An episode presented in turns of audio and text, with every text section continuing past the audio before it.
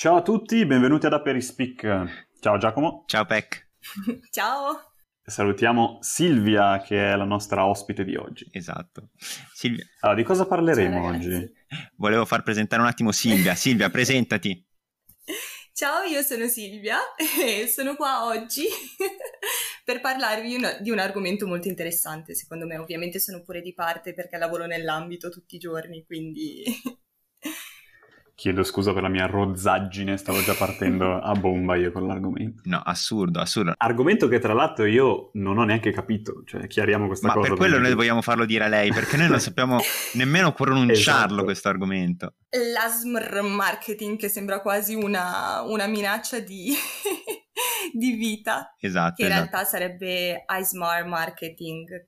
Vabbè, allora, con i nostri potenti mezzi, con i nostri potenti mezzi, adesso te lo so dire, grazie Google, eh, significa Autonomous Sensory Meridian Response. Ok. Con che pronuncia E ne sappiamo come detto, prima.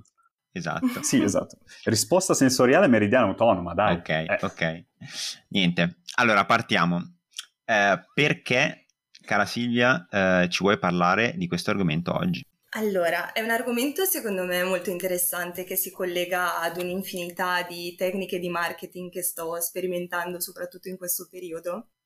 Io faccio una premessa, lavoro in un'agenzia di comunicazione e sono una social media manager, quindi lavoro tantissimo con i social, di conseguenza, vabbè, ogni giorno mi informo, scrivo per i clienti e capisco anche quanto è importante fare eh, social media marketing al giorno d'oggi, che sia per un B2C che è un uh, business to customer, oppure per un B2B, che è un business to business.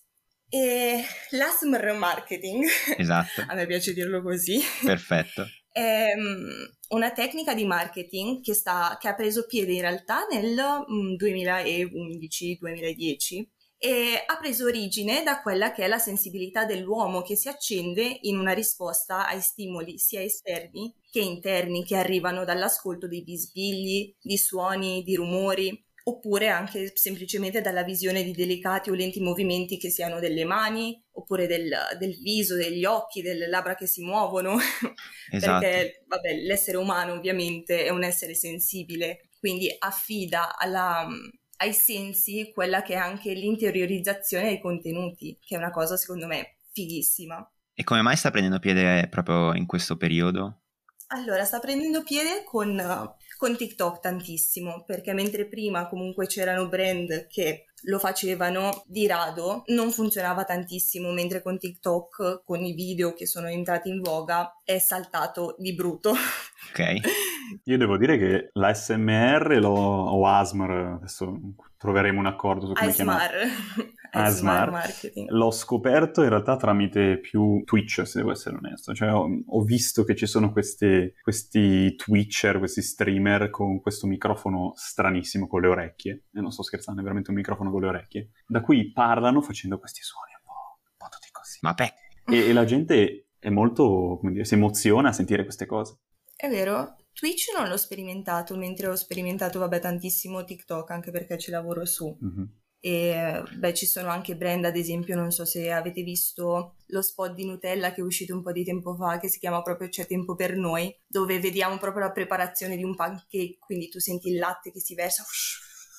Oddio, non ci avevo neanche fatto si- caso. È, è bellissimo e la gente proprio associa quei rumori alla casa, al senso di casa, quindi tu sei lì, fai colazione con i pancake, senti la mamma che sbatte le padelle, la Nutella che si apre, il barattolino, quindi la sveglia mattutina e dice "Ah, che bello, mattina vado a mettermi mm, a fare, a preparare un pancake e a mangiarmelo proprio con la Nutella lì. Quindi è veramente una, un- una scoperta dell'America, una, una nuova frontiera proprio del... una nuova frontiera, esattamente. Incredibile. E le esperienze sensoriali in realtà vanno tantissimo. Possiamo fare un collegamento paradossalmente alla Montessori che già tanto tempo fa ha capito che appren- cioè, apprendendo tramite l'esperienza diretta di un prodotto mm, il bambino ci arriva subito, apprende più in fretta, l'esperienza fa sempre il suo perché, insomma. certo, cioè, volendo scherzare un attimo, si diceva che poi quando si, si diceva tipo un, un argomento a dei ragazzi si associava magari eh, un qualche tipo di stimolo di altro genere, poi quello poi veniva ricordato attraverso lo stimolo. Quindi penso che allo stesso modo il fatto di eh, suggerire dei, eh, come dire, degli stimoli sensoriali eh, multipli, diciamo sinestetici, intendendo con sinestesia l'insieme eh, di tutti i sensi, no? Appunto, la persona riesce ad immedesimarsi probabilmente molto meglio. È per quello che, che, è così utilizzato, secondo te? Potrebbe essere, potrebbe essere, secondo me però il, cioè, il motivo principale, secondo me, del perché è utilizzato adesso è il fatto che attualmente la gente è sempre più bombardata da annunci pubblicitari, quindi da, vede pubblicità dappertutto, cartelli dappertutto, social media dappertutto e innescano, i consumatori cosa fanno? Innescano dei meccanismi di difesa con cui si proteggono, dimenticano, ignorano tutte le comunicazioni informazioni che non ritengono conformi alle loro credenze perché si basano tanto su quello che è il testo, mentre con quello che è il, l'audio, il sonoro riescono a sensibilizzarsi molto di più. E... Vai dimmi. No, chiedevo soltanto che cosa useresti per pubblicizzare il drink che vuoi bere stasera con noi. Mm. Ah, eccolo, un Aperol per favore. È già la seconda puntata in cui ci dimentichiamo di aprire con... È sempre colpa mia tra l'altro, è sempre colpa per me, mia però. Per me è un Aperol, grazie. D'accordo, d'accordo. Allora facciamo come al solito ancora. Io, io, ne prendo uno volentieri, me l'ha, me l'ha, appena venduto molto bene. Allora, io invece, eh, siccome vado contro il sistema, più che altro io ho già preso l'Aperol nella primissima puntata, quindi andrò per un americano, così faccio l'anticonformista. Tu fa l'americano. ecco, e questo è il punto della puntata in cui metto... No, badum. Tss perché devo sempre ah, metterne okay. uno. Ok. Giusto, giusto, giusto. e... Ecco, in questo caso punterei sicuramente sull'udito. Esatto. che, Beh... che ha una forte capacità di attrarre la mia attenzione. Perfetto. e di attivarmi emozionalmente. Perfetto, perfetto.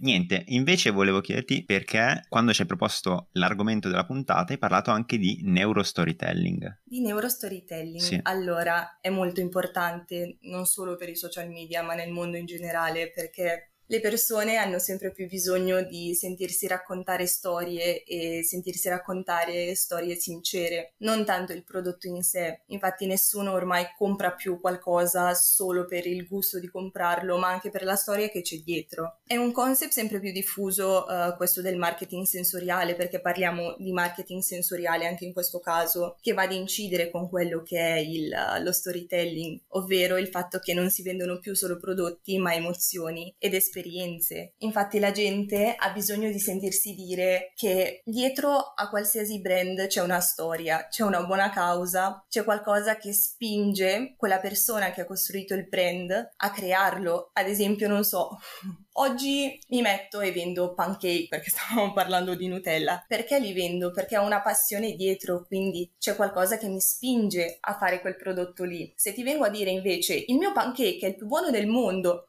è fantastico, compralo perché, boh, non mi stai dicendo niente, mentre se tu mi racconti il perché lo fai, acquista in automatico una, un'accensione positiva. Mi viene in mente tutta la, la, storia del chicco di caffè, non mi ricordo se era Nespresso, cioè che fa vedere praticamente il, il, la pianta che va in mano al coltivatore, che poi va, finisce sulla macchina, che, fini, che va in essiccazione, cioè, e, e, poi ti arriva. Sì, questo, il fatto di dare una storia a tutto ciò che, che viene venduto è presentato. Mi sembra qualcosa molto attuato, secondo me, tanto della cultura americana. Almeno questa è poi la mia sensazione. L- loro non avendo comunque basi culturali così profonde e ricche come noi europei, secondo me loro tendono a confezionare a rendere, in, a mettere una storia dietro a qualsiasi cosa, non avendo appunto quella base. Quindi tendono a raccontare un po' tutto, come se fosse una incredibile storia. Per esempio, mi vengono, non c'entra niente, ma mi vengono in mente per esempio storie di sport, loro partono sempre,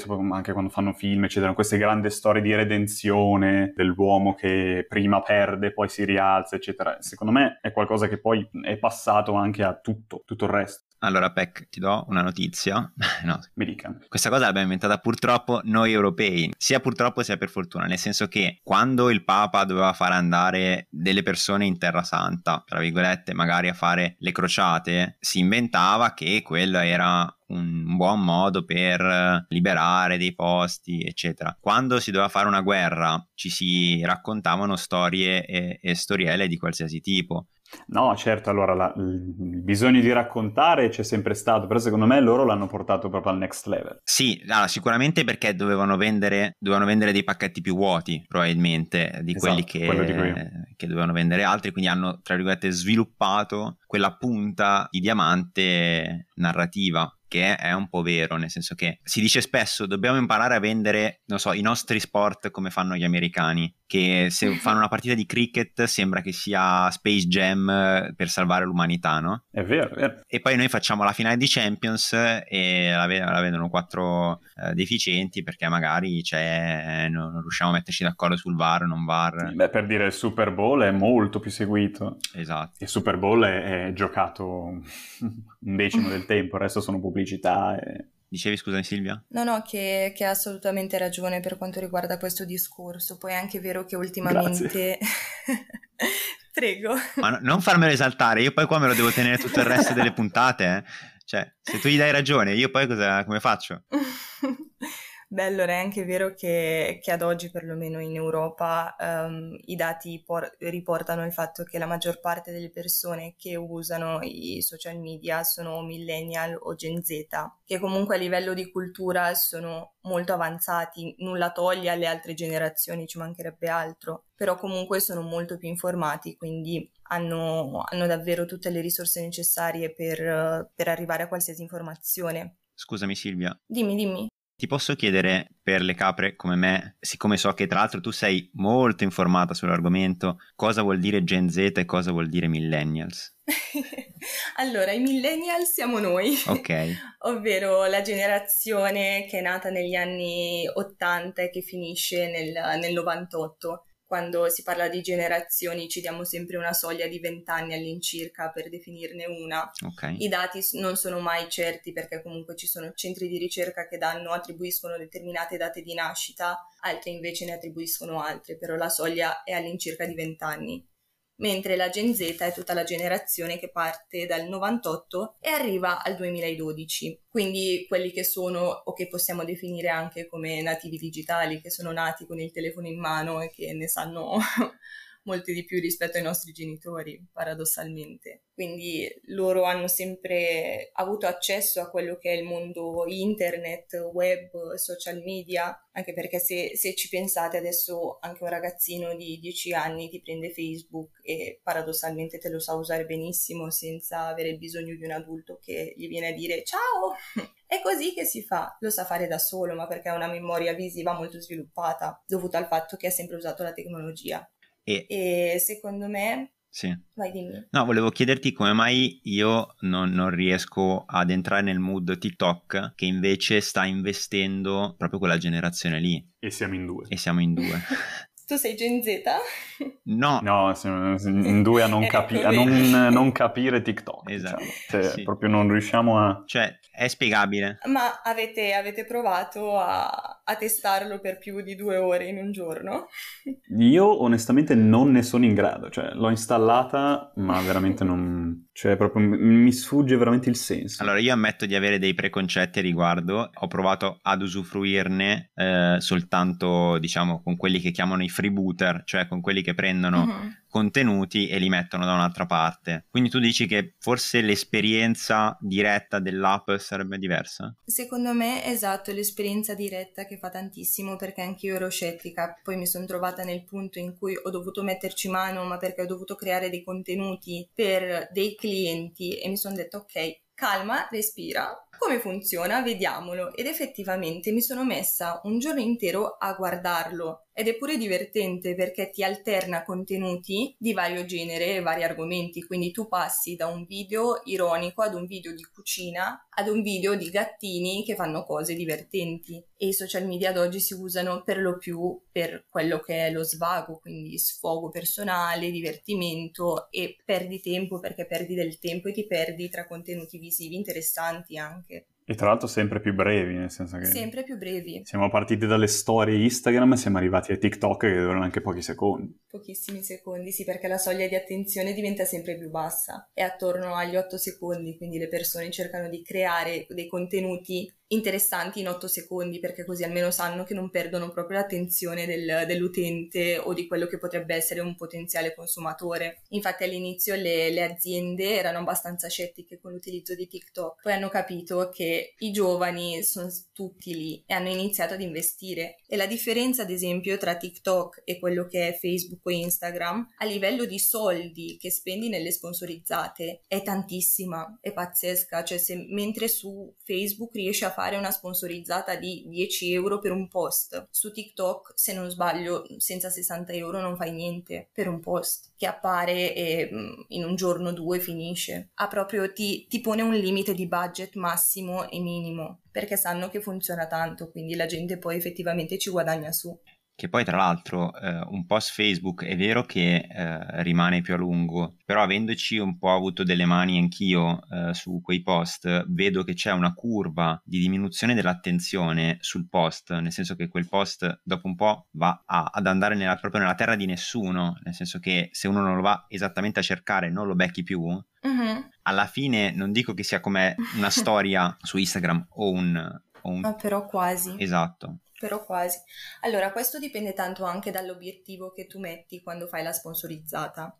Una cosa interessante che mi sta venendo in mente adesso è che io ho provato a fare diverse tipologie di sponsorizzate. Che cosa sono? Tu quando crei, comunichi per un cliente o anche per te stesso, ad esempio se ti occupi di personal branding, ti dai un budget per il post che tu vuoi mettere e crei l'inserzione. L'inserzione ti fa definire degli obiettivi. Ad esempio, puoi avere l'obiettivo del ricevi una chiamata, scrivi su WhatsApp, fai questo, fai quell'altro, oppure ricevi più interazioni ai, uh, al tuo post, che sono i commenti e i like alla pagina. Quando lo fai hai un boom pazzesco di mi piace, cuoricini, commenti e la maggior parte delle persone che commentano sono proprio quelli dell'età dei nostri genitori, quelli che sono i boomer, Ok. che sono molto più spinti rispetto a noi, mentre noi non lo facciamo, siamo più scettici e andiamo direttamente a vedere il sito web.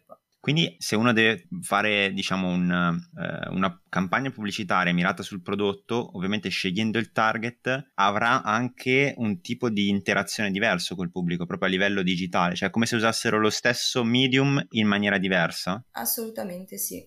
Questo sì. è super interessante. lo usano, però lo usano in maniera diversa.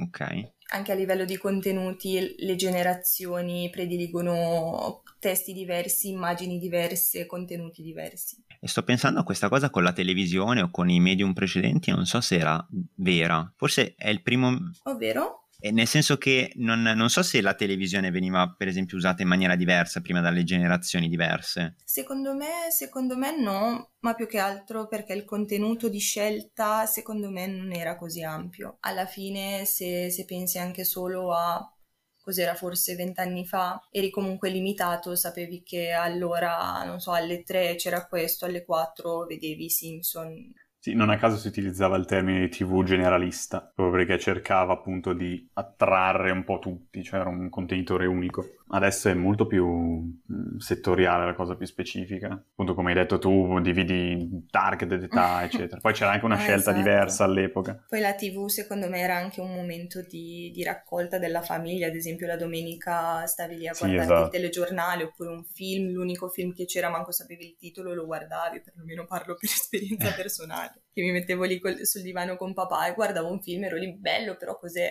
non lo so. Sì, sì, sì, assolutamente. Cioè, il film su Italia 1 il sabato, mi ricordo quando ero bambino, anche se non era chissà che cosa, comunque ti mettevi lì e lo guardavi. E lo guardavi ed eri pure contento.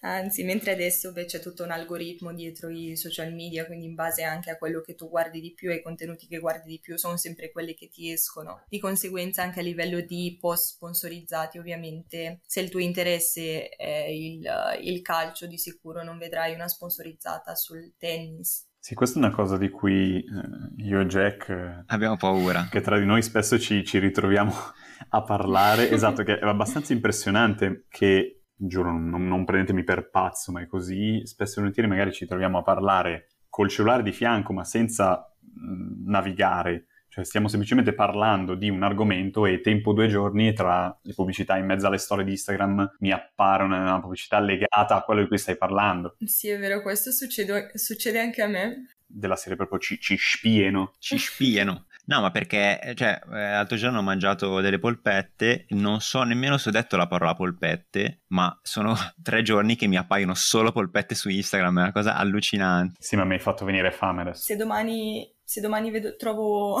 trovo polpette, ti chiedo di andare all'Ikea di comprarle.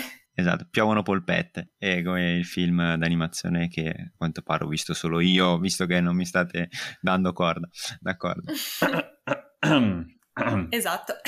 Eh, ultima domanda per tutti. Comunque Giacomo ti consiglierei di anticiparle queste domande, cioè di dirlo almeno prima di registrare, perché mi, spe- mi, mi spiazzi. Lo so, ma tanto mi... Io ho quasi paura. Sì, ma io mi... in realtà mi spiazzo anche da solo, nel senso che mi è venuto in mente un minuto fa esatto e non ho ancora ah, pensato alla risposta. Sì, sì, no, lo... cioè, so che vorrei fare un'ultima domanda. Sono curiosa. Ma non la preparo perché così... Ehm, allora, la domanda di oggi è, basandomi sui Black Mirror che immagino abbiate visto, se non, in... se non tutti, magari in parte, che sono le serie tv sì. quelle di tipo, non so come dire, distopiche, dove accade un po' di tutto nel futuro, eccetera, che cosa vi farebbe paura vedere nel futuro riguardo alla pubblicità, a parte i, tele- i telefoni che ti ascoltano, che già succede, quindi mm. parte Silvia. Questa è una domanda interessante. Devo partire io. Vuoi far partire Peck? Peck Cavaliere, parti tu.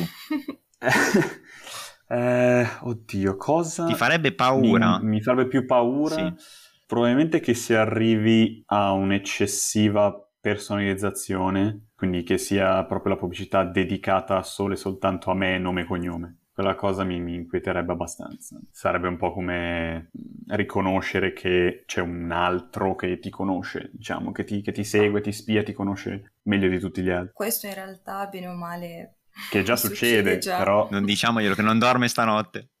Aiuto, mamma. Tu Silvia invece hai io, paura di qualcosa? Io ho tanto paura della manipolazione psicologica. Ok. La manipolazione psicologica secondo me è una, passatemi il termine, brutta bestia. Quando, quando, penso al futuro e penso alla pubblicità, se devo ovviamente drammatizzarla un po', mi viene in mente anche quasi 1984 di Orwell. Ok. dove effettivamente tu sei molto controllato e sei anche manipolato psicologicamente, poi ovviamente lì si parla di un sistema totalitario, però io pensavo a una cosa un po' più banale, ho detto se sono riusciti a vendere a centinaia di migliaia di persone una cosa come i fidget spinner, figurati nel futuro come i... saranno in grado di Ma sono quelle cose che ti metti sulle dita, dici? Esattamente. C'è stato un periodo che erano ovunque. Sì, sì, ce li avevano tutti e li trovavano pure rilassanti. Io ci ho provato, però mi veniva il nervoso. Pensa a cosa saranno in grado di convincerti a fare. No, io invece ho paura di una cosa che appare in Black Mirror nella prima puntata puntata, mi sembra, o nella seconda? No, la seconda, perché la prima puntata era quella del... Eh, descrivila, che sennò... Sì, adesso sì, eh, sì, ma se non mi lasci finire... Eh, ma scusa. Allora, sempre così, pignolo, come la rupa. non mi devi sbagliare le citazioni, però, Jack. Le citazioni del Due Giovani e Giacomo è qualcosa che non tollero, non devono essere sbagliate. Piuttosto non farle. Infido e bastardo. Vabbè. Esatto. Vedi, mi fai anche perdere il filo. Dicevo, la seconda puntata di Black Mirror, che si chiama eh, qualcosa come 50 milioni di celebrità, mi sembra, eh, qualcosa del genere. Comunque si basa, faccio un riassunto perché sennò la puntata dura un'ora. Eh, si basava tutto su un sistema ricompense date per il fatto che, come per esempio sulla nave di Wally, non so se avete presente il film di animazione, mm. dovevano camminare, cioè diciamo fare la ciclette, eh, i personaggi all'interno di questa società distopica futura, mh, ci, magari la tagliamo questa poi. e, mi dissocio. Mi dissocio. E, um, ok, grande Peck, grazie. Eh, dicevo che in questa società si faceva un po' questo, questo lavoro e si guadagnavano delle monete virtuali che tu potevi spendere ovviamente per il cibo, per un sacco di skin online, perché tu avevi il tuo personaggio online dove, nel quale, attraverso il quale vivevi, ma soprattutto anche per saltare le pubblicità nella tua testa. Cioè tu avevi le pubblicità nella tua testa e se non avevi i soldi non potevi skipparle. Cioè questa è una roba che eh, secondo me è il massimo del terrorismo che puoi fare su una persona, cioè avere le pubblicità inskippabili. Vabbè, un po' come su YouTube se non paghi l'abbonamento. Esatto, premium, esatto, esatto. Stavo per dire che è un po' quello che accade su YouTube, esattamente. D'accordo, allora io nel ringraziare Silvia e Andrea auguro una buona serata e una buona notte. E se volete dire qualcosa voi salutare. No, io mi chiedo scusa per l'essere stato molesto, soprattutto nella parte finale. Io, io, ringrazio voi ragazzi per avermi invitata, spero di essere stata utile con la mia mini spiegazione. È stata molto interessante. E buona continuazione. Grazie. Ciao a tutti. Ciao alla prossima. Ciao ragazzi, alla prossima.